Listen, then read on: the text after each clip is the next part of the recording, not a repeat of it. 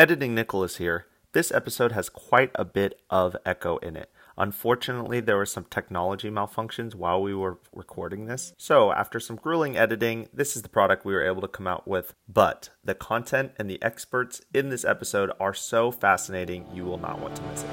I'm Doug Duran, a landowner trying to be a conservationist. I'm Tabitha Panas, president of the Iowa Prairie Network. I'm Ryan Callahan, director of conservation at Meat Eater. Angela from Axe and Root Homestead. Chris Helzer, the Nebraska Director of Science for the Nature Conservancy. Judd McCullum from Working Class Bowhunter. Taylor Keen, founder of Sacred Seed. Ryan Bryson with Bryson Wildlife. This is Luke Fritch. This is James Holtz. Joy Van Weingarten. Sam Soholt. Phil Ebert. Julie Meechin. And you are listening to The Prairie Farm. The Prairie Farm. Prairie Farm. Prairie Farm. Prairie Farm Podcast. Prairie Farm Podcast. Welcome to the Prairie Farm Podcast.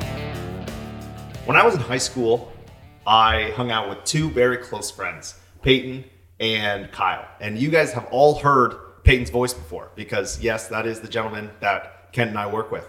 Well, Peyton was a year or two older than us, so he could drive.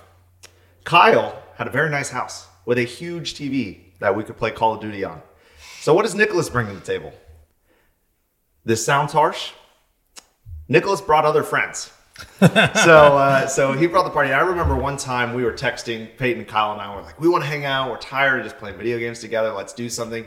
Nicholas invite people, and I remember uh, one of them said, invite girls. Right? You're a sophomore in high school. You're thinking like, or junior or something like, hey, just just invite girls. We're gonna hang out with girls tonight. Uh, so I just texted all the girls that I was vaguely kind of acquainted with. Uh, and, and, like a bunch of guys too, and some of them brought their boyfriend, you know, and uh, all of a sudden they're like 30 guys and girls at Kyle's house. And I remember I walk in the house and Kyle's dad comes up to me and says, Nicholas, who the hell are all of these people? they, were, they were not prepared. So Kent and I scheduled a podcast with Taylor and Tabitha, and uh, that what happened next was kind of like that, uh, kind of like that event. Uh, we ended up uh, getting a secondary invite of Lance and Dustin through them, and then we hung out all day with a very knowledgeable man named Chad, who uh, will not be in the picture on Instagram. So sorry, Chad. But uh, we, Kent, on the way it's here, It's an awesome group effort. Yeah, yeah. On the way here, Kent was like, you know what? We'll call it. We'll call it the Prairie Super Friends or the Loess Hills Super, Super Friends. Friends. Yeah. Which, yeah, I was adamantly opposed, but uh, here we are, a group of super friends eating at Henry's Diner and uh, and doing some some podcast things. But I thought to myself, when you have six people on a podcast, and we'll get to the people in just a moment, what in the world do you do with six people? I don't even. I've never listened to a single podcast ever that's had six people or more, except Meat Eater Trivia. So today we've got a, little bit of trivia to, to start us off. The winner gets uh, gets a twenty five dollar uh, Bass Pro gift card. I know we kind of we roll high here at uh, the Prairie Farm, and uh, we'll kick it up. But before we start asking those questions, let's just go around the table. A few a few of the voices will be familiar, but let's just go with names and, and what you do. Taylor Keen, founder of SacredSeed.org. I'm Dustin Clayton. I am a naturalist here with Pottawattamie Conservation. I'm Lance Brisbois, uh, Deputy Director with Golden Hills RC&D. My name is Tabitha Panas, and I am the president of the Iowa Prairie Network. Yeah. And I'm Kent Boucher, the one who has to drive back today. Yeah, yeah, you do. I drove this morning, man. So we are really excited. I, a lot of times, in most of my interactions, I'm the person that knows the most about prairie, and uh, here we are the least knowledgeable in about every area of anything that I know anything at. Uh, and, and, it is really cool. I'm really excited. We've been picking you guys' brains all day, and, I'm excited to keep doing it. But uh, uh, without further ado, should we should we uh, get this get this trivia started? Kent was was a little chicken. He did not want to uh, did not want to partake in the trivia. Well, I thought it'd be cheap because you know I'm sitting there while you're coming up with the questions, and you know it seemed ah. rigged. Yeah. Yeah. yeah. yeah. Wow. Plus, the winner of the hundred dollar gift beat card. Me last time we played. Yeah. yeah. I showing up to get beat again. I think it was like she had three for three and Kent went one for three or something. Wow, way to bring it up. Yeah, I just okay. I have it fresh on my brain. Fresh wounds. All right, all right, all right. Putting the knife in the wound. Pens and paper ready. We're gonna have four total questions, and if there's a tie, we're gonna have a numeric tiebreaker like they do on Meat Eater. So it'll be a pretty tough question, and whoever gets the closest to the numeric number or to the number wins. Um, question number one: Name one of the four most common upland tree species found in the Loess Hills. Just one, and upland being the key term there. So, So you gotta Kent and I the- write- yeah, write it on found your what we believe was a good we'll, uh, source have on this, and it justice. was natural It was- resource. It was Iowa State. So Yeah, it yeah. better be good. yeah, yeah, I, I hope so. oh man, uh, natural resource dot extension dot iastate.edu. But are we ready? Never heard of them. No, I'm just kidding. Tabitha's a Hawkeye fan. All right. What what what do you got, Taylor? Hackberry. Hackberry, Bur Oak. Bur Oak, Bur Oak. Bur Oak. Eastern red cedar, Juniperus virginiana. We have two correct answers and one almost correct answer. The correct answers are bur oak, shagbark hickory, black walnut, and black oak are cited as the four, yeah, four most common upland Loess Hills species. Hackberry though was a uh, lowland, so that made that made the list for lowland species. But Man. Tabitha was showing off, so I'm going to show off too. Quercus macrocarpa.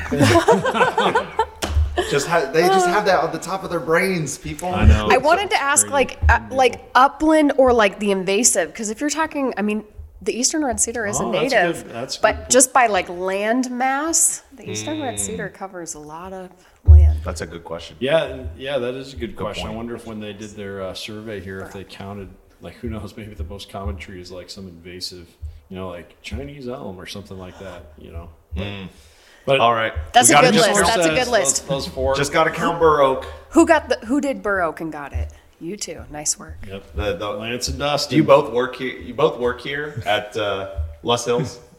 well, I work. I work. You work here, at- Lance. Your, your position isn't here with the Loess Hills Uh, I work officially. with another nonprofit, but we do Okay. non we do conservation in the Loess Hills. Yep. Well, let's see. Uh, let's see if you guys can can nail this Can next rally one. for Yeah, a little bit, a little bit different here. What outdoor company recently announced that all its profits will be donated to conservation efforts? What outdoor company recently announced that all profits will be donated Lance to is already conservation writing. efforts? He knows. Lance, you going two for oh, two and zero here? Everyone's probably going to know it when we say it. Yeah. It was big. It was like New York Times uh, had an article about it. Um, Forbes had an article about it.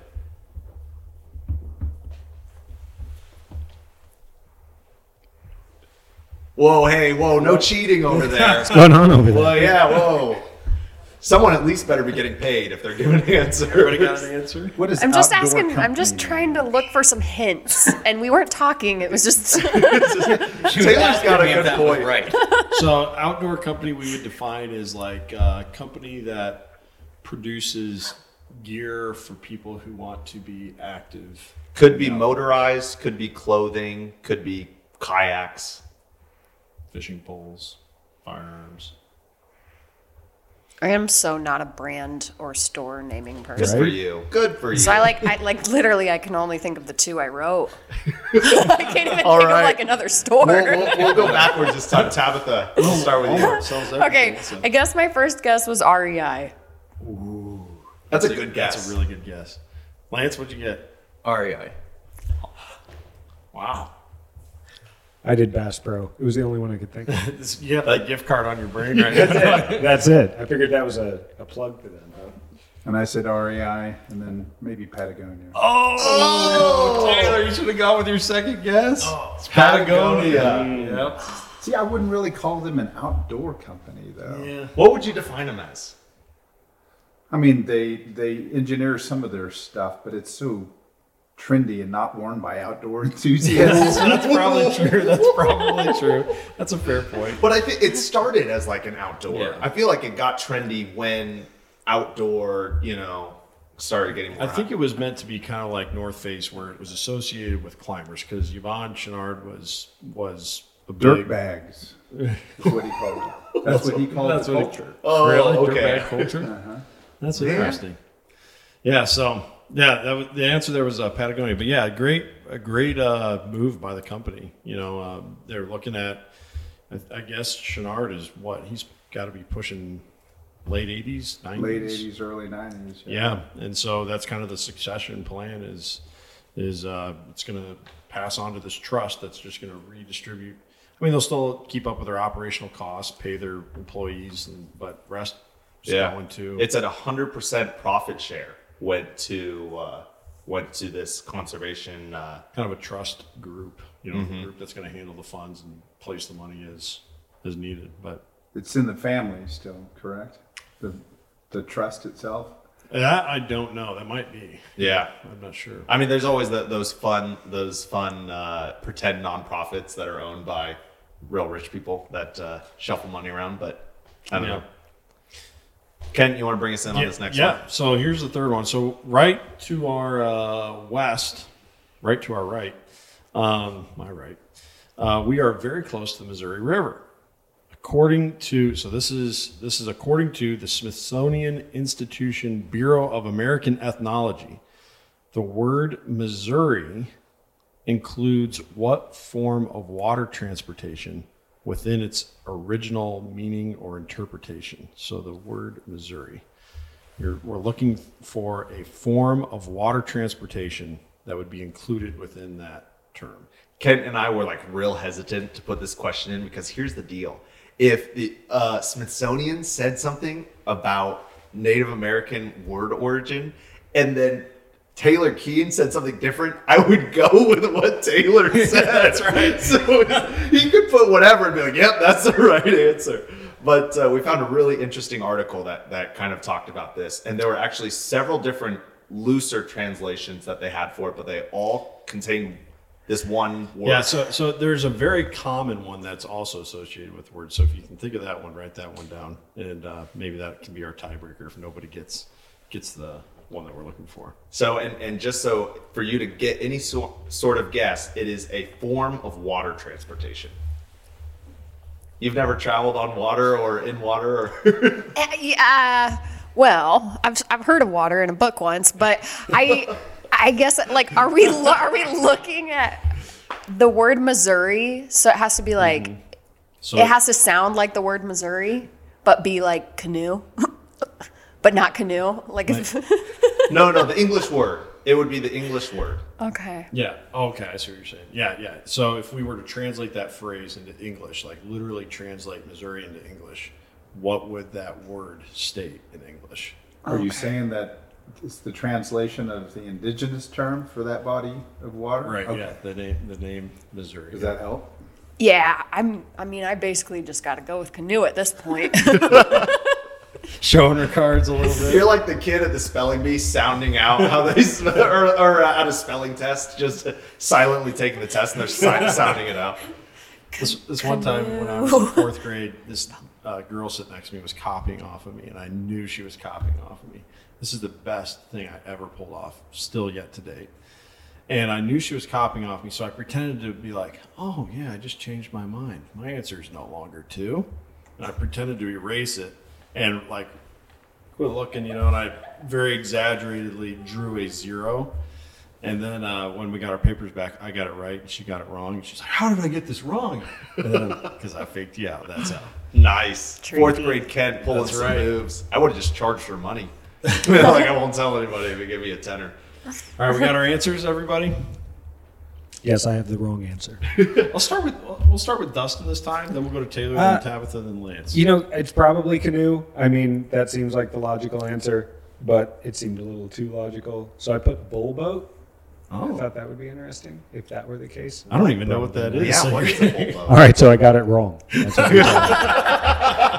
Well, while you got it wrong, please inform us what this wrong thing is. So those are those uh, the boats that they the the tribes that lived up and down the Missouri River. Uh, they made these boats out of buffalo hides that they'd stretch over like willow frames and Mhm. use those to navigate the, the Missouri River. Wow, You ever heard of them? I th- uh, I have not, but uh, it pretty much sounds like the right answer. But we'll keep going. Taylor, what'd you get? Well, I'm probably totally overthinking this, but uh, as a member of the Omaha tribe, I would be remiss if I did not know the translation of what people call the Missouri River. Uh, Ni Shuda means smoke on the water. So 18, late 1800s Bureau of Ethnology, steamship. That's what I would think that they would call Wow. That is Nick, you were right. I'm going with Taylor's answer. wait, wait, wait, wait. We got to hear the other ones first. Canoe. you all already knew that. What you got, Lance? I said paddling. Paddling. Oh yeah, that's good. Went with the verb part of that. So here's what here's what this is from uh, uh, uh, the actually the state of Missouri's website, Missouri Secretary of State. Um, it says this is a direct quote from uh, Missouri.gov. Missouri gets its name from a tribe of Sioux Indians of the state called the Missouris. The word Missouri often has been construed to mean muddy water, but the Smithsonian Institution Bureau of American Ethnology has stated it means town of large canoes. And authorities, authorities have said the Indian syllables from which the word comes from mean wooden canoe people or he of the big canoe. So it's not the body of water; it's the people. Okay, so that's that's where the Oh.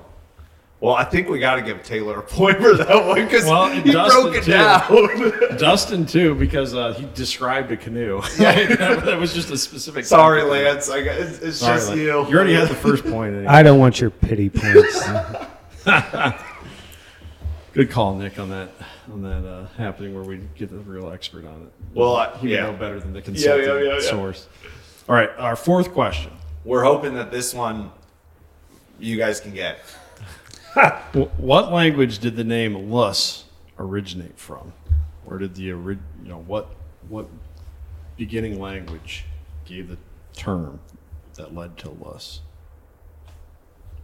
You guys all ready? Yep. Awesome. Let's start with Lance. German. I second that. Third. German. Wow. Everybody gets it. Very good. It is a German uh, origin for that term Lust. Now, the German is that the German pronunciation too? Is it Lust or? Uh, That's the way I pronounce the German pronunciation. Seems right. so, so there you have it. Still a German word, really. We shouldn't even say originate. What? What? So does any, anyone have three points? And Taylor, I'm counting that number three for you. Two points. Two points. One. Lance, you got two. Yeah, we count the canoe. That was the exact right answer. Yeah, yeah. Two. Two. Two. I don't know. We're all at two. I guess so because my REI in Patagonia second. I feel like the doesn't count, right? Patagonia counted. You said it. Yeah. I would count the Patagonia. Well, let's just take everybody to the tiebreaker. Yeah, I mean, it sounds like we're- Nick's we're got- headed- we're headed Nick's in. got a good tiebreaker here. Okay. How much money? You better know this answer because I didn't. I write it do. How much money was spent on CRP by the federal government in 2022? Yeah, it's basically like stab in the dark unless you work in the industry. By the federal government? By the federal government. Conservation Reserve Program. For anyone listening who doesn't know what that is. It's not the same In thing what as year? CPR. Just one year. Yes, just one year, and we're only talking. We're not talking about FSA employees, NRCS employees. We're only talking about payments from the government to Lease producers. payments, I really should know this, but because I work in this area, but I don't remember numbers. That's and all right. especially when it gets above like forty-five dollars, it just becomes a lot of money to me. Well, whoever, So- gets, whoever gets closest wins the tiebreaker here. Everyone got a number down? Are these like prices right rules? No, nope. You can be over by a dollar. That's okay. I always found it fascinating how that has shaped how everyone does these kind of games. Like the price is right. Oh wait, but you went over. That's Right? Yeah. so like where did that rule come from? Oh, price is right. All right, everyone's got their answer. I'll start with you this time, Lance. Fifty million. Fifty million. Two point six billion. Two point six 2.6 billion. billion. Two billion. Two billion. Three hundred seventy-five million four hundred eighteen thousand three hundred nineteen dollars and seventy eight cents. He is a Price is Right man. Oh, All right, man. Bob Barker, what do we got? Why did we even do this? If we we should have just given Taylor that extra points. It was 1.8 billion dollars. Very good. man.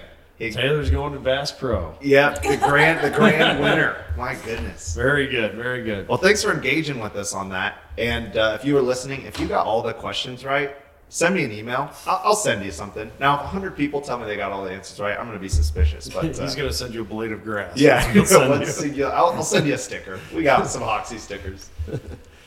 But no, it was it was awesome getting to hang out with you guys today. Um, uh, you know, the title for this, the Loess Hills Super Friends, is kind of a joke, but it did feel it had that like superpower feel when I was just like walking with all of you guys through the prairie here and just thinking about who all is here and and uh, just all whenever you are around people like this, it makes you better in some way. And um, I, I really feel like I took that away today. And, and uh, the hike was just fantastic. I wish Chad could be here on the podcast. That guy is so knowledgeable. And um, uh, but but what I thought would be a good thing is getting everyone else's reaction. So maybe um, we'll go round robin here, and uh, I'll go first, and then I'll go to Tabitha, to give you guys some a, a chance to think. Maybe just state one thing that uh, jumped out to you. You know, a perspective, or you know, maybe something you saw, whatever it is that jumped out to you on our hike here at uh, the Hitchcock Nature Center, um, where Dustin works and Chad works, and um, maybe just state something about it that really was impactful to you. Uh, for me, I have just never been in Loess Hills Prairie other than just kind of driving through. Um, and by driving through, I mean like going on Interstate 80 and like, oh, I think that might have been the Loess Hills, you know, and and then it's gone. Uh, but like actually getting out and walking on it and just seeing, uh, Dustin was pointing out to us the difference between if you're on this side of the hill, you can expect this compared to this side. Seeing uh, the which native species really did, you know, were very prevalent compared to some that, yeah, I can see a few of them here and there, but but all of that, just enjoying a new ecosystem was what was most impactful to me. Um, I enjoyed our hike so much, and one thing I want to say thank you to Lance Brisbois and Chad Graeve for leading us on this hike. Absolutely. This is a piece of property that is not quite yet open to the public, and it will be in two days. So it was super neat to see a sneak peek of that, and it's even more beautiful than I imagined in my head. But as I was driving here, you know, you have a picture about what you're going to see and do, and it was even more beautiful than that. So that was definitely a highlight. But also um, being able to listen to Taylor Keen this morning was just really amazing. Um, and I'm now uh, excited to buy his book when it comes out, as well as other books that he'd mentioned that have um, influenced him. So I thought that was really um, neat to get to listen to him talk about Native Americans on uh, the plains of the Midwest and how they interacted with prairies and other facets of uh, culture. So, um, Yeah, Taylor, can you give a quick uh, promo for your book here, real quick, to our listeners? Yep, uh, going to be out in spring, summer of 2024 with Inner Traditions Press, and the title is Rediscovering Turtle Island, an Indigenous Peoples Account of Sacred Geography in America. Awesome. Man, it it's it's cool. So you guys have heard us talk about the prehistoric prairie, and actually, when you're listening to this, the first episode or two is out already. Um, and uh, this morning, this all started because we wanted to get Tabitha and Taylor's opinion on different things about prairie and the indigenous people who are here living in it. Um, and uh, yeah, it was really cool what their snippets they had to Yeah. share. yeah. Another promo is if you listen to a lot of audiobooks like I do, Taylor's reading it. So that automatically makes it an even better audiobook when you get the author's perspective as he reads it. So definitely uh, be looking for that. So, Lance, you were on the hike. You're kind of our. Lance, does, he doesn't get enough credit today, I don't think. He kind of like was the glue that pulled all this together. But uh, Lance is a great guy. Uh, met Lance up at Tallgrass Prairie Conference. And then uh, Lance and I hung out a little bit this spring. He uh, put up with hiking with my kids. He knows what I go through now. But but uh, no, we spent a day together. It was a lot of fun. Um, Lance from Iowa on Instagram if you want to follow Lance. Uh, but but uh, Lance, what you? Uh, I mean, you've done it a million times. What stood out to you this time? Thank you for that. Um, I, yeah, I hike just about every day here in the Loess Hills. Um, and I think it's really cool, kind of like what Tabitha said, but to be able to show people who haven't experienced it before and to reflect and realize uh, how lucky I am to be able to do it every day.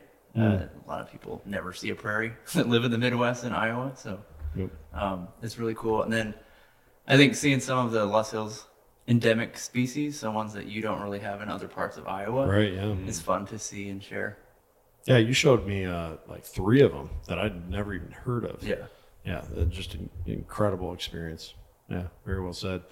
All right, Dustin, you work here, man. I do indeed. Is it still is it still beautiful and inspirational and all those things? Yeah, I, I think that's that's really been the best part of, of today for me. You know, I see this place every single day, um, and I'm in love with this place. It's a, it's a really special place, and the more you get to know it, the more it sort of reveals itself to you. Mm. Um, the more time you spend out here, I think that's definitely the case. So, what really stood out for me today?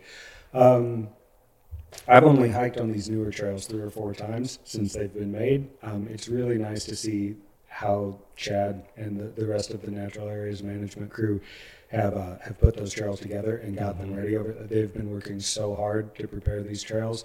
Um, we do ask when you come out to the park, uh, be respectful if you come out here. That's very important. Um, everybody that works here, everybody that works for Pottawattamie Conservation, cares very deeply about this place, about the landscape around us, about the creatures that we share this place with, about the relationship between ourselves and the rest of the things that live here. Um, so when you come out, you know, these are your public lands, so we, we definitely invite you and, and want you to come out to these places, but we also want people to recognize that these are the, the homes, right, for the, for the Mhm. native creatures that live here, for the species that rely on these, these areas of wildland that we have in Iowa. Um, it was really nice, Kent. I was talking to you on our on our walk back.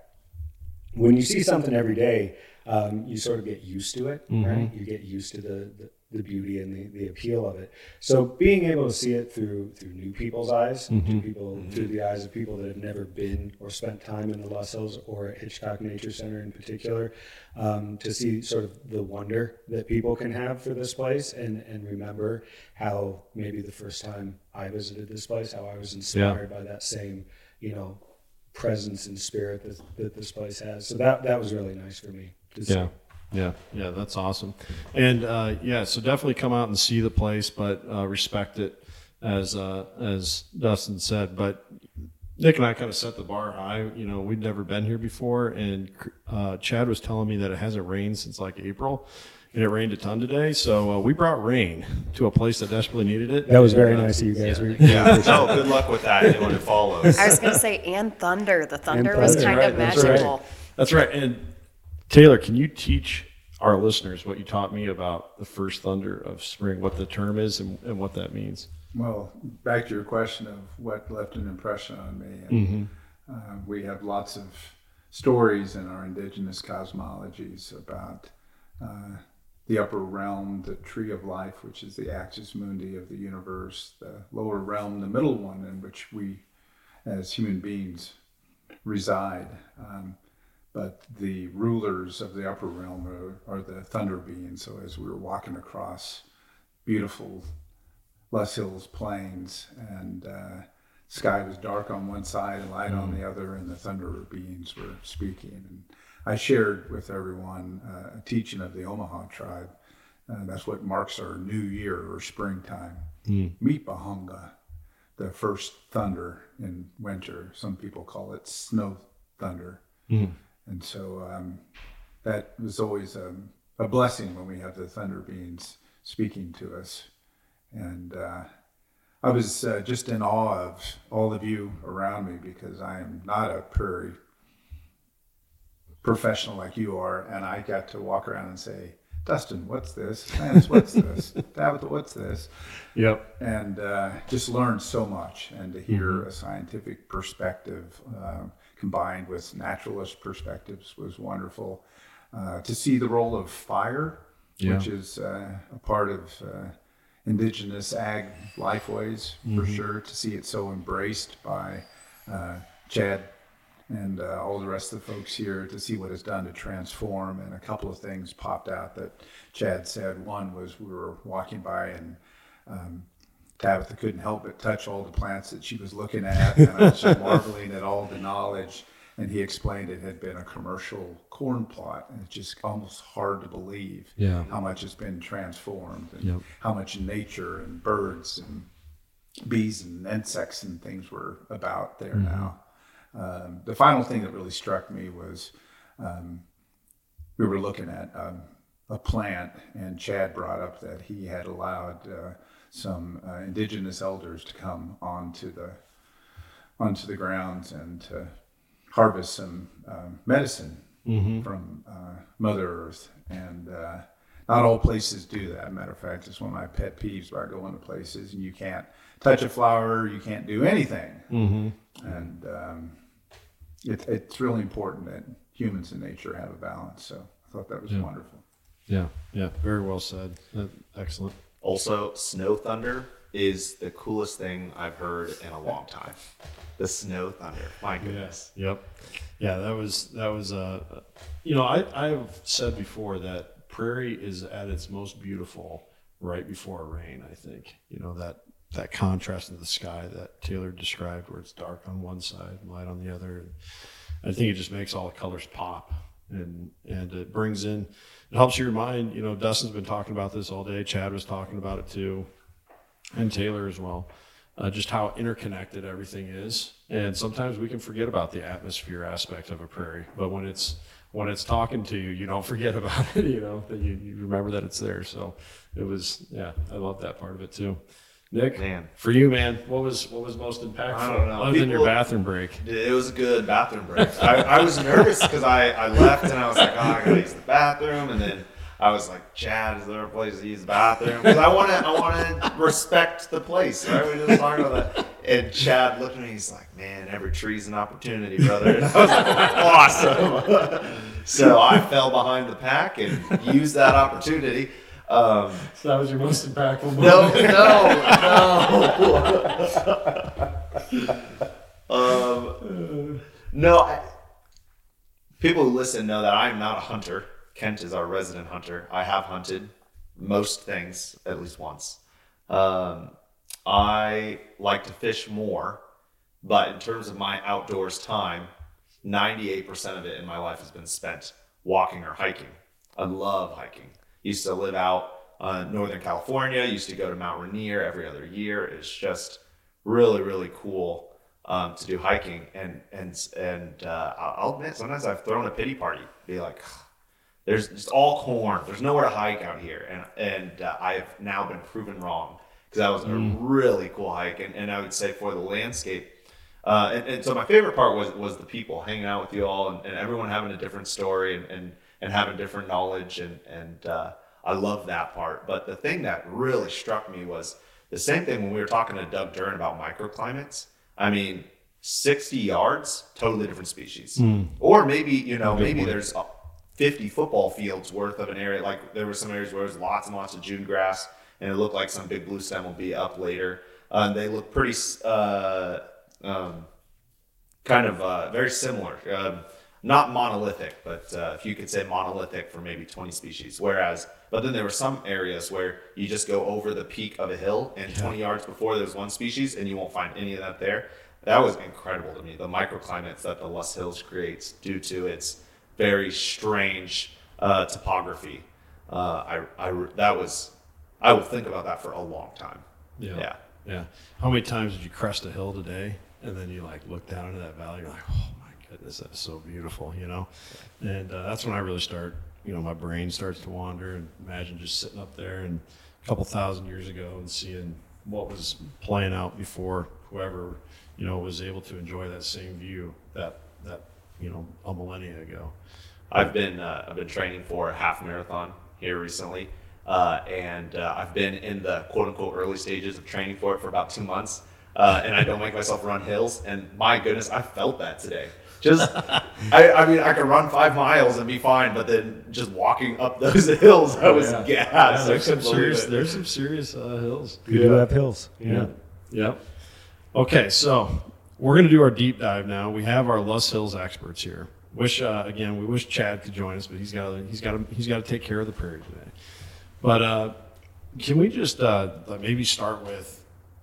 We know Loess Hills are kind of a rare formation on the planet, where all do you find Loess Hills uh, ecosystems? All right. Um, so the Loess Hills proper, so proper Loess Hills, and the way that we define what a Loess Hill is, is it's an accumulation of loess that's deeper than 60 foot, so 60 feet or deeper. That's the point at which the loess begins to defy the underlying topography and make its own topography. So those are found, Loess Hills are found in two places. Uh, right here in Iowa, along the, the western edge of Iowa, and also, there's a spot in China. I'm not sure, Lance, do you know where in China the Loess Um, Hills are? the Yellow River. The Yellow River. That's why the Yellow River is yellow, right? Yep. Is because of all the Oh, erosion the really? Yeah. So here and in China, uh, we get Loess Hills. Now, that's not to say that there isn't loess soil in, in a great many places. There is in Germany, as we've previously noted. The, the word is German. There's there's loess soil there. There's tons of loess soil in Nebraska as well. Uh, just it is in this place here in Iowa, as well as in China, where it piles up into these big, unique or semi-unique um, geographical features that are the Loess Hills. If you look across the river from where we're at right now, you'll see a series of hills in uh, in Nebraska, and those hills are indeed made out of loess. Those are what we call the lowercase Loess Hills. right? Okay. They're made out of loess, but they don't at any point go reach depths of greater than 60 feet. So they don't make their own geographical feature. They're conforming to the topography that's beneath them. That is that is really cool. And there's actually going to be a video on Instagram where you can see Dustin draw this out. It's a highly technical On, drawing. on Yeah. the he draws out the diagram of the Loess Hills on the Loess Hills. In Loess, on the Loess Hill. In dirt with a stick. Yeah, yeah, that's right. Beautiful. You better put some suspenders on your socks because they're about to get knocked out. oh man, no, that's a great explanation, and I had no idea about that with the Yellow River. Um, in doing the for our trivia part and looking at, I thought it was German, but I just had to verify. But then when I was looking it up, I started to see like some some resources said that translated to like yellow gray soil or something like that. Others said it just meant loose or like wind blown. Um, but then I also saw that it talked about how in the the Loess Hills in China, there's even uh, records of people had built homes into the side of those Loess Hills. They they dug into them. That's true in Mississippi as well. There's a, Oh, a really? spot in Mississippi, I think Vicksburg, where the, the Battle of Okay. Vicksburg happened, where the uh, the Confederate soldiers, there's loess down there. And in fact, you can even find some of the same uh, glacial till in the loess that they have in Mississippi that you can find in the glacial till around here. It's really weird. Wow. Um, but they dug shelters in the side of that, that loess soil that they had there in Mississippi to, to sort of protect themselves from the Union shelling that was happening at the time. That's crazy. Uh, yeah, fascinating information there for sure. So we, we know, you know, where they're found, how they're built. We get that idea too. Um, but what makes them, so we have, we call this, we don't just call it Loess Hills, we call it a prairie as well, right? So what makes this prairie different from, you know, like uh, tall grass prairie in the middle of Iowa? Tabitha, you want to jump in on that one maybe, or or Lance? Sure. So I mean every every area is so unique in a way that we really can't even quite uh, probably describe with science. Um, most of our prairies have been destroyed before we were able to even scientifically study them. We're really lucky to have a small percentage of our prairies left. So um, it's hard to say. Um, however, the uh, like Dustin talked about, the soils are kind of what creates this unique plant community, Mm. as well as the aspect. So that topography creates what's called an aspect, which would be are you facing are you on a south facing hill slope where you're going to get sun, hot sun all summer long, or are you on a north facing hill slope where you're going to be more shady, um, cooler conditions? Are you on an east facing hill slope where you get sunshine in the morning when there's a lot more dew in the air when you're able to absorb better absorb moisture and sunlight you know that's kind of easier for plants to be on the east facing side of a slope than it is for them to be on the west facing side where you get the hot dry afternoon sun. Um, so all of those factors as well as like the local biology and the soil is going to influence what plant types we have here. Um, that's a big question to just why why are they here and why is it like this um, but i mean past people and other animals have acted as land managers um, through time. You know, we have uh, critters that dig burrows that bring up fresh nutrients into the soil for plant species. We have, um, yeah. So, uh, anyways, Lance, do you have anything to add? Yeah. So one thing is that I think the Loess Hills are kind of, uh, I mean, we are we are like the middle of the country, and so it's kind of where east meets west. So we have a lot of species where it's their westernmost range, and then other species where it's their easternmost range. So some of the species we saw today are found more in the sandhills and Great Plains, all the way out to like Montana, New Mexico.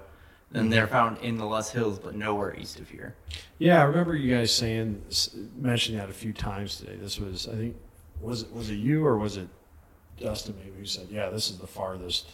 This is the farthest." I Yeah, there's quite a few of those species, and um, I think, like Tabitha was talking about the aspect. I mean, I think it's just because it's so steep and dry that it's more like a desert on those western and southern, south-facing sl- slopes. Uh, so you get species like yucca that's more of a desert Mm-hmm. species. Do you guys have common yarrow here or western yarrow? Yes, but I don't know if it's native. Is it? Well, the, so you can put it in Iowa CRP mixes. But when I first started, I was talking to a district conservationist, and he said, "Yeah, technically it's native to Iowa, but to like the fringe western part. Okay. And so they have to allow it in the mixes." And he's like, "But we really de-recommend it." So we sometimes will put a trace amount, but it's really cheap. So you see other companies are like, you know, they they dump it in if they're trying to create an economic mix. But I just wondered if this was maybe the Loess Hills was kind of similar to that for the Western Yarrow. Yeah. Yeah. You know, something interesting that uh, Tabitha mentioned too with uh, the burrowing activity. I was just talking about this with Nick recently. I was out digging up uh, non-native uh, invaders, uh, cool season grass invaders in our June grass production field. Do you remember this conversation, Nick? And wherever there was a, I would like look out there and be like, oh, I think there's a little patch of fescue over there. I'm gonna go. yeah. I'm gonna go dig that up, and then I'd get over there, and it was all June grass, but it was like more densely filled in. And what would every single time I would do that, there'd be an animal burrow right there. You know, just where they were digging up some of that soil, but also going to the bathroom and and adding nutrients. You know, fertilizing the soil essentially. I imagine. Uh, maybe some of their food waste was was discarded there or whatever and decomposing, but uh, this is a great point that you brought that up. That I never would have thought of that, but that's that's uh, that's definitely true. Um, any uh, anything you'd have to add to that, Dustin? The difference between Loess Hills prairie and like tall grass prairie or short grass? No, those guys are the experts. Yeah. Yep. Okay, Taylor. This one's for you. So, a couple times, and Dustin and I, we uh, we were kind of talking about, man, imagine sitting up there on that that ridge and just like looking down at this valley and and maybe seeing a small herd of bison or elk or something down there in that that valley. And there were people here that would have seen things like that. Do you do you know what like specifically to this region here, the the Loess Hills part of Iowa, and I guess we could assume Nebraska too, the lowercase Loess Hills. Um, what indigenous people would have been inhabiting this area, you know, historically that we know of?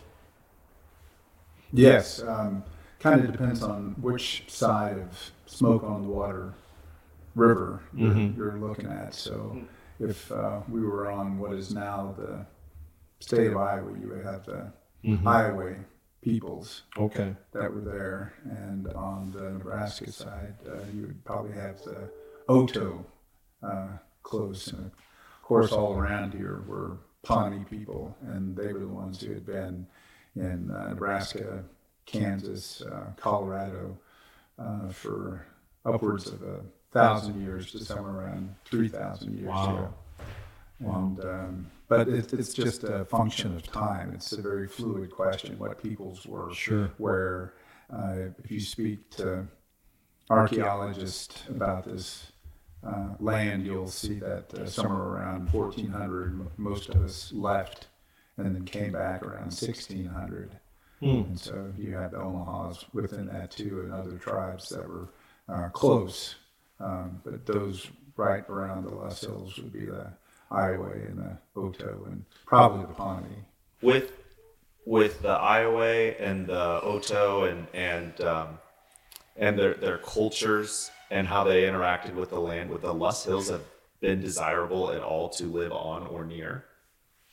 Yeah, absolutely. Anywhere near water. Um, Over here in present day um, Council Bluffs, uh, if you go up to the Lewis and Clark Memorial, you can go down a number of trails, but there's a natural spring down there uh, where the water quality is amazing. Mm. And I can only assume that is uh, certainly a spot of sacred geography. Hmm.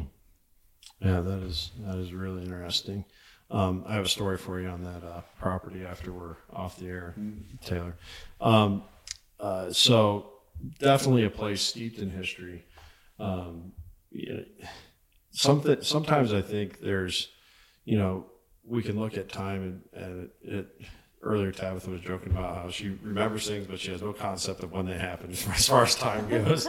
but we can almost, you know, you can be in a place and it's almost like your brain winds back that clock for you. And what was be- what's beautiful to us now surely was beautiful to, to people then, desirable then, and and then to just consider how how their culture interacted with with the area and, and um, you know even getting some of the lessons in in Native American culture and stories from you all on that hike helped paint that you know flesh out that picture.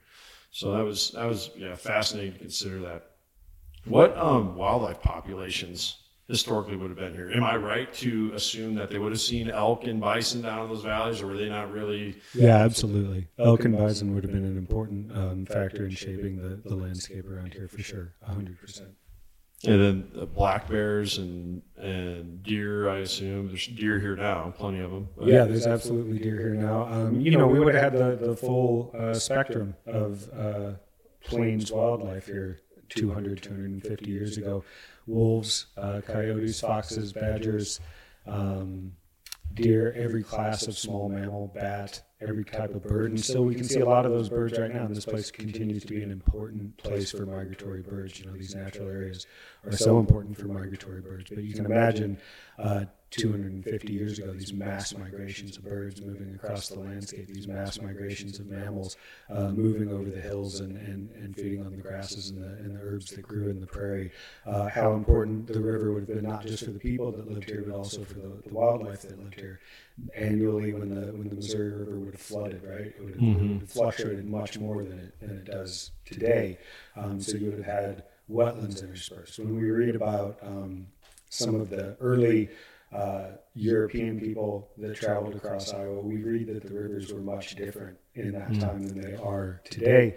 Those rivers would have um, been considerably shallower. Oftentimes now, when we think of Iowa rivers, we picture these sort of like miniature Grand Yeah. Canyons, right? That that would not have been the case before. These would have been um, shallow, sometimes rocky, little pebble-bottomed r- rivers and creeks uh, that people would have traversed and the animals would have relied on. I think there's, you guys probably, uh, Tabitha and Lance know the statistic better than me, but there's a significant portion of Iowa that was wetland. Um, that it's not today. 30%? Is that about right? Wow. Something like that? 27, 30%? Something like that is the number. Um, And there's all different types of wetlands too. I mean, Exactly. like there's fens, marshes, bogs, wet prairie, wet meadow. That's one of the coolest um, things is that we have riverine, you know. fens in, in Iowa. I think that's so awesome. According to Iowa State University, approximately 25%. Twenty-five percent was was wetlands. So you know the, the landscape would have looked looked significantly different than it does today. Um, when we look at these reconstructions, these prairie survivals, you know, and the populations of animals that that we see on them, you know, we're obviously doing the work to try to to try to preserve these places, to reconstruct them, to take care of them, to be good stewards of them, as we were talking about earlier. But you know, there's there's elements that are missing. Right? Yeah. Without without buffalo and bison, there's a there's an incomplete, or I'm sorry, without bison and elk, there's an incomplete relationship there, right? Yeah. Without that grazing element, without Absolutely. um, some of the native birds that would have lived here that are no longer with us, the small mammals, without the, the large predators, we're not getting a complete picture of what these systems would have looked like historically, right? That's Yeah. that's we're getting a partial picture based on the evidence that we have and the tools that we have at our discretion to to reconstruct these places. But they would have been a vibrant, um, wild system to rival any system on the face of the planet. hmm Yeah, yeah, beautifully said. Uh, Uh, so real quick before we continue, I actually want to thank Tabitha because she's got to take off. Yeah, so thank so you much so much for hanging out with Oh, us. thank you. I really appreciate it. It's been a pleasure to uh, hang out with you guys all day today. Yeah, for Yeah. sure. You gonna be at the Prairie Conference in Des Moines? Um, yes, the North American Prairie Conference, um, June 25th through 29th, I believe. Something like that. Yeah, so Yeah. I will be there. I will be there. Um, the Loess Hills Prairie Seminar is coming up this weekend, although it'll probably be in the past by the time whoever's Yeah. listening will hear. But the Loess Hills Prairie Seminar occurs in Monona County every year. And if you want to um, learn more about the Loess Hills and meet some other folks uh, who are into this sort of stuff. Some really amazing, knowledgeable people who are just so kind and generous. Also, um, the Loess Hills Prairie Seminar happens in early June every year. They have a website and a Facebook page, so you can um, go check that out and stay in tune for next year. Awesome. And Tabitha is the president of the Iowa Prairie Network, and there is no one like her. But if you want to find people who are like minded and uh, love prairie, and also many of them are very, very knowledgeable about prairie, um, look them up. You just Google Iowa Prairie Network, and uh, they have events and in different regions of Iowa, and you can check those out if you want. If you are interested in, in prairie, that's a great place to be plugged in in Iowa. Yeah, definitely. You can become a member. It's only $20, and then you can support us in our mission. Um, if you're interested in volunteering, we always accept folks who are interested in acting on any of our committees or even becoming a board member um, to do some of the fun stuff that we get to do. So, anybody who's interested, I love chatting with people, so they can reach out at any time. Cool. sounds great. Thank Thanks you. again, Tabitha.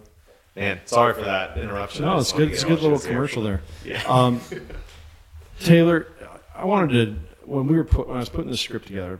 Dustin just did such a great job there of talking about a very big part, and you actually. The reason I thought of it is because you brought this up when we first interviewed you a year ago. When Nick and I were talking about getting all the vegetation back, and you go, "And guys, what about the wildlife that's missing?" From your perspective, what's it going to take? Iowa's such a developed landscape with so few of places like this that you know you have a you have the framework there for managing something like that. But we want it we want to see it beyond just Neal Smith, you know, out out in central Iowa or or in talking to Chad, the hope is to get bison and, and elk back here at Hitchcock. How do we just have that as a free ranging thing again in Iowa? What in your opinion has to has to change to get to that point again?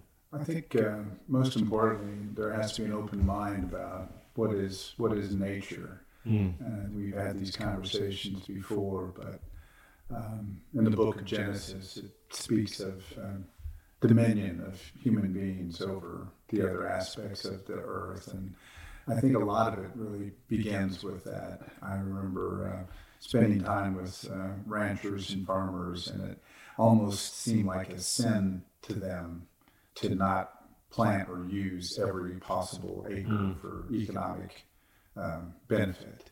Mhm. And I was always just astonished of how can that be the religion.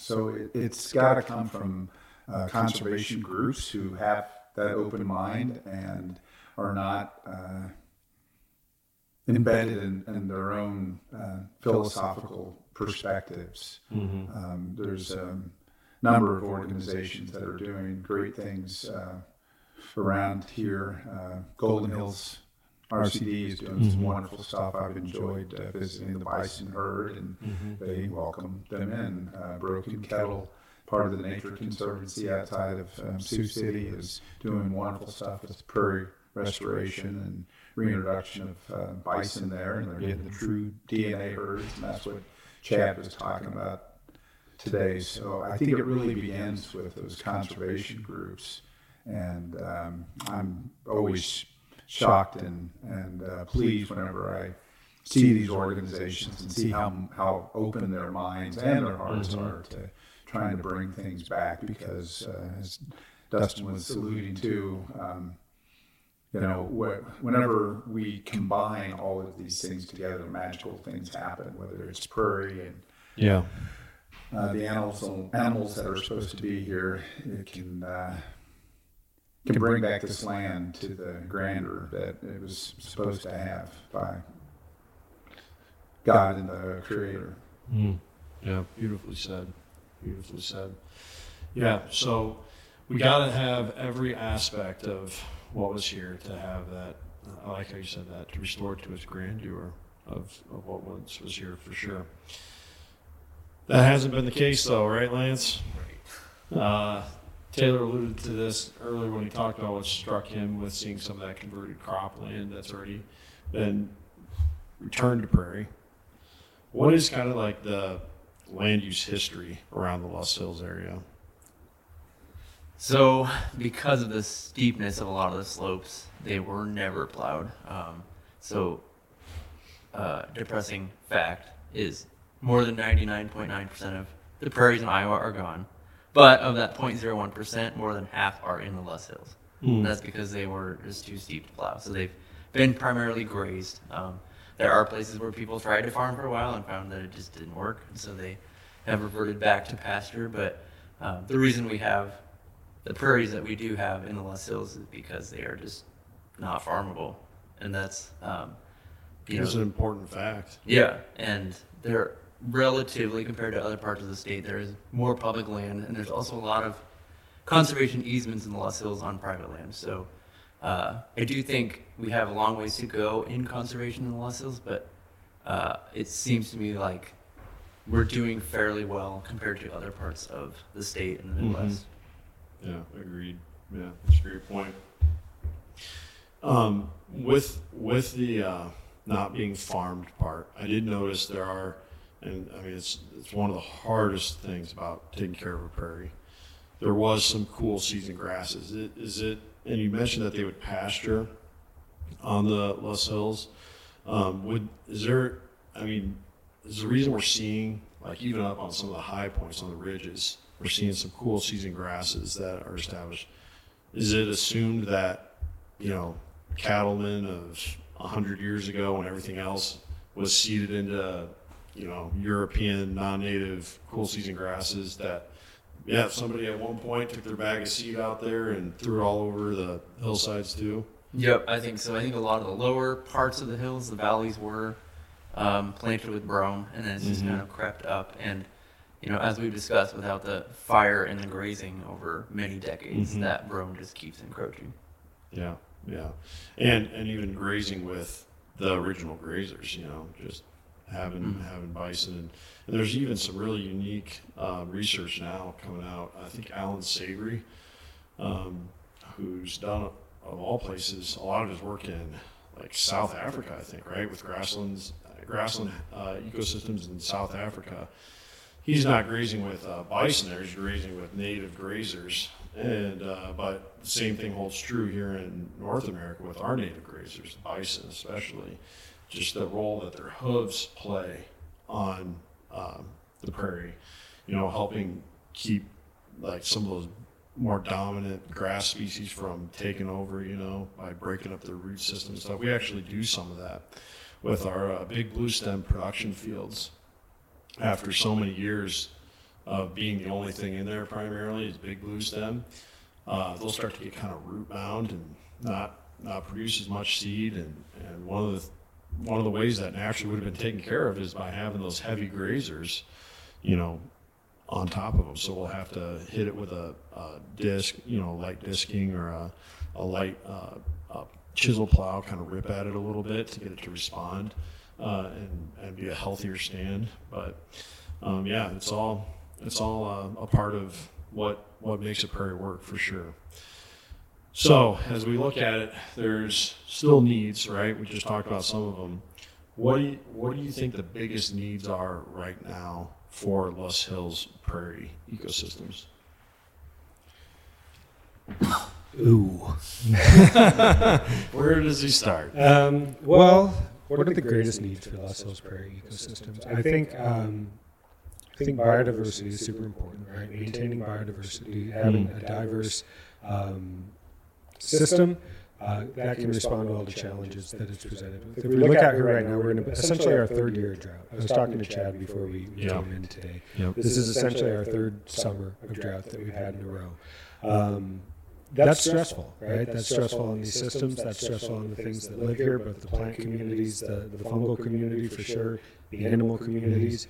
Um, th- that's a major stress. And, and anywhere you look in the world, the more diverse um, a habitat and ecosystem, um, and a natural area is, the better it responds to challenges, to stress, uh, to that sort of thing. So, so that's what I think would be one of the our primary concerns is to increase the diversity and maintain diverse areas in the prairies, in the forests that we have around here. Um, you know, dealing with invasives as they approach and encroach on native areas and, and indigenous plants. That's a, another important thing. That, that will also help to support this idea of, uh, of increasing diversity and maintaining diversity in these areas. Um, one thing that I will say that I think that these places really need is um, love and recognition from the public. Mm. And not just any, you can love something to death, right? you, can, Yeah, yeah. you can love things in a, Fair in a point, yeah. negative way. Um, it, but it does need all of us. We've made ourselves human beings, all of us, right? Have made ourselves the sort of dominant force that shapes the landscape, particularly in Iowa, right? There are places on the earth where that might not be entirely the case, but here in Iowa, that's definitely the case. Humans are the deciding factor in how the landscape is shaped and formed.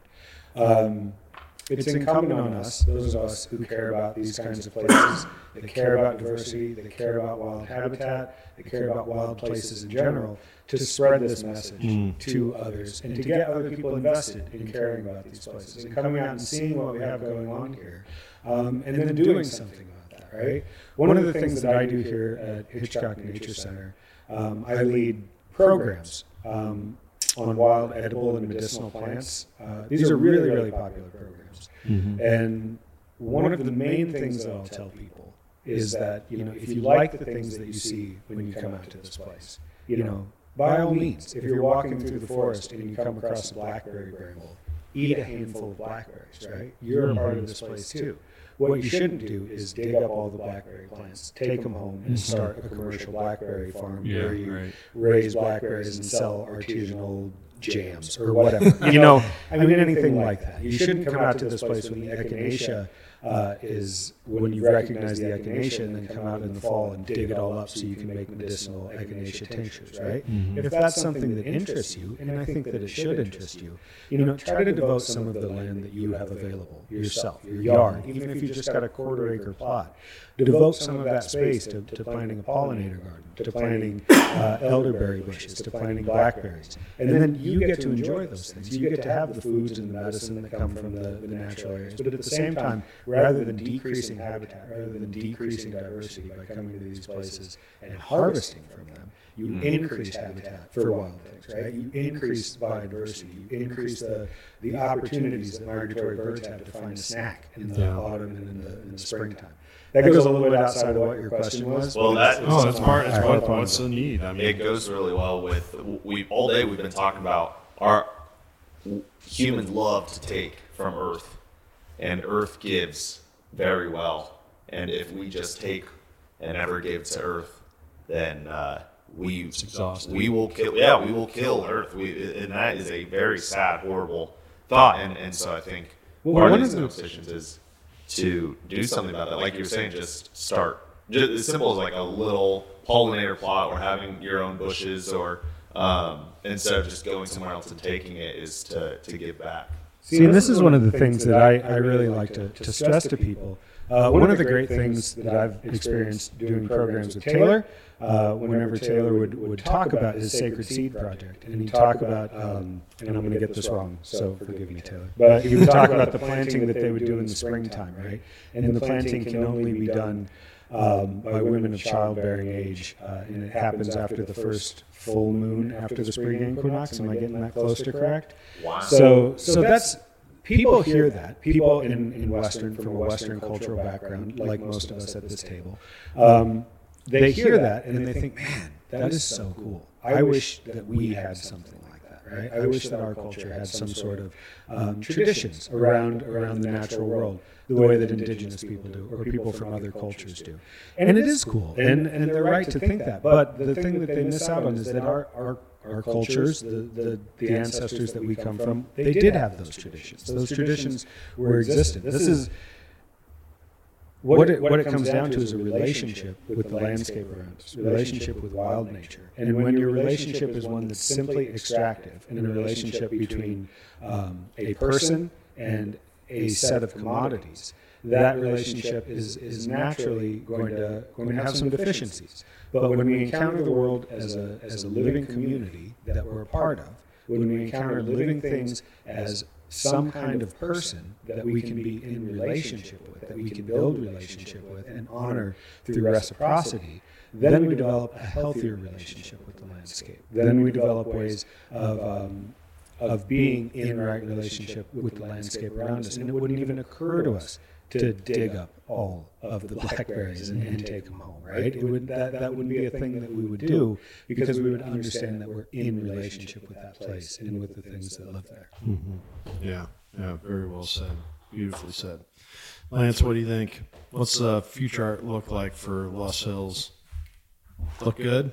Uh, I think for the most part it looks good. There are definitely challenges. Um, you know, there's a lot of woody encroachment onto the prairies that needs to be taken care of, um, which again, fire and grazing could definitely help with that. But Mhm. you still need, in a lot of cases, a crew of people to go out and cut trees for days, which, I mean, finding people to do that is hard. Yeah. Um, another thing that. Can we do a quick commercial there? Is there a way people can get involved with that if they if they're interested? Yeah, so I think probably if most of the county conservation boards um, accept volunteers for land management. I know Pottawattamie Conservation does. Yes, they do. so, um, and then another thing, so Golden Hills does a lot of prairie seed harvesting, and that's we rely on volunteers for that. So we go out and get uh, that Loess Hills ecotype seed that really you can't really find anywhere else in the world. Mhm. Some of the species that you can maybe buy from like Wyoming or something that grow in the Loess Hills. Um, so we are always looking for volunteers, especially in the summer and fall, for that. Um, and then I think uh, I'm looking forward to. So they have cattle here now at Hitchcock, and there are parts of Hills State Forest and some other public areas where they're incorporating grazers back into the landscape. But I think that's a really important piece that's been missing. Uh, the fire culture is really strong in the Loess Hills and growing. Uh, a lot of the public agencies, especially, work together to burn each other's properties. Um, but we're missing the grazers on a lot of the Mm. landscape still.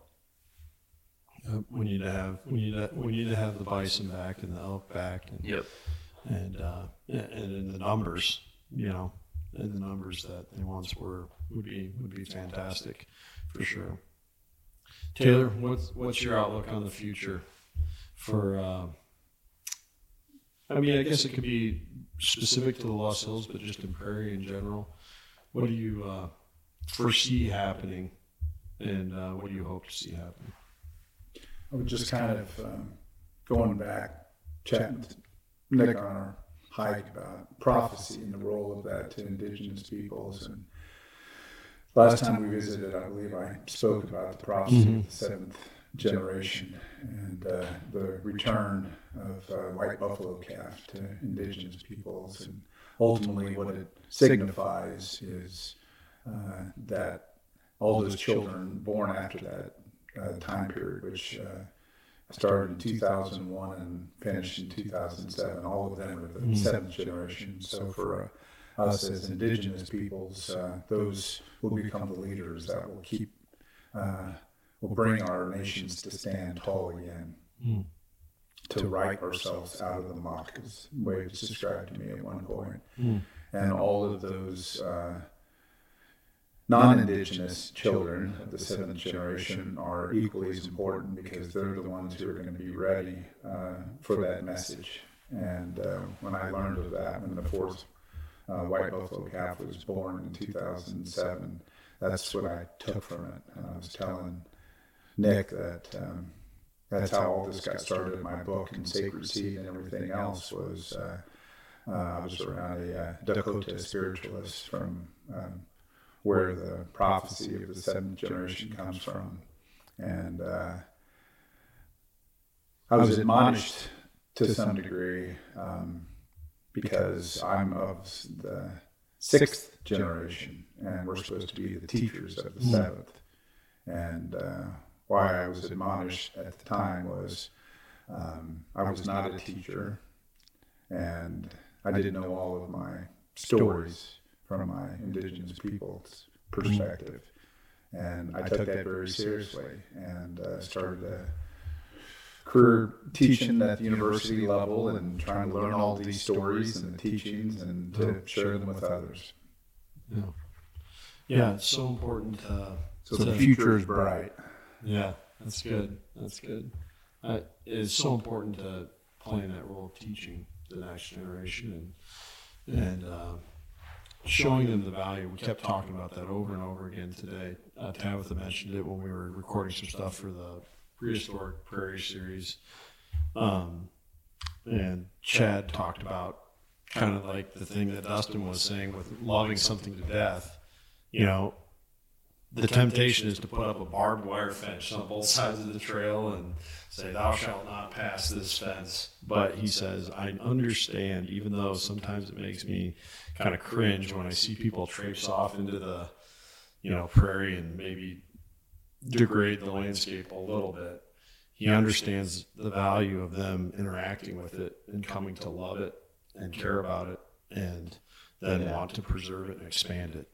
And, uh, Tabitha said, you know, if we want people to really care about prairie into the future, they have to have those experiences where they love it. And that goes hand in hand with what Taylor talked about his role in teaching the next generation and all of our role in teaching everyone around us the the importance of keeping areas like the Loess Hills around and and uh, doing our part in whatever way that is. It might be like Dustin said, growing some of the stuff in your own yard, or it might be um, just in bringing your kids or grandkids or nieces and nephews or neighbor out to a place like this so they can see it for themselves, whatever that role is. Or maybe it's a growing seed like we do at Hoxie Native Seeds. Yeah, yeah. I mean, there's a there are many many ways to we call it conservation as a naturalist. You could call it connect. I've heard someone call it um, connectedness. They're talking about connection to the earth, and and there's so many really beautiful ways. But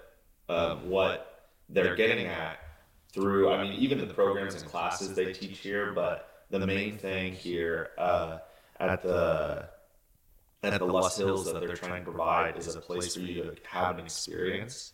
And when you have an experience, hopefully it can spark a change or inspiration inside you. And when, when your mind changes, um, and uh, one person at a time, when your mind is changing, all of a sudden a culture is changing. And that's when we can bring uh, good change. To all the marketing and all the brilliance that we have at this table, we cannot force people to change. We need, as a people, to rise up and say, "Hey, we're going to do something different, one at a time." Um, do you mind if I pull us out, Ken? Or are you trying to? No, no. I, I think uh, what you're saying is is great. Cool. Well, thank you so much for hanging out with us today. And uh, as I was just discussing, um, and you all know, conservation happens one mind at a time.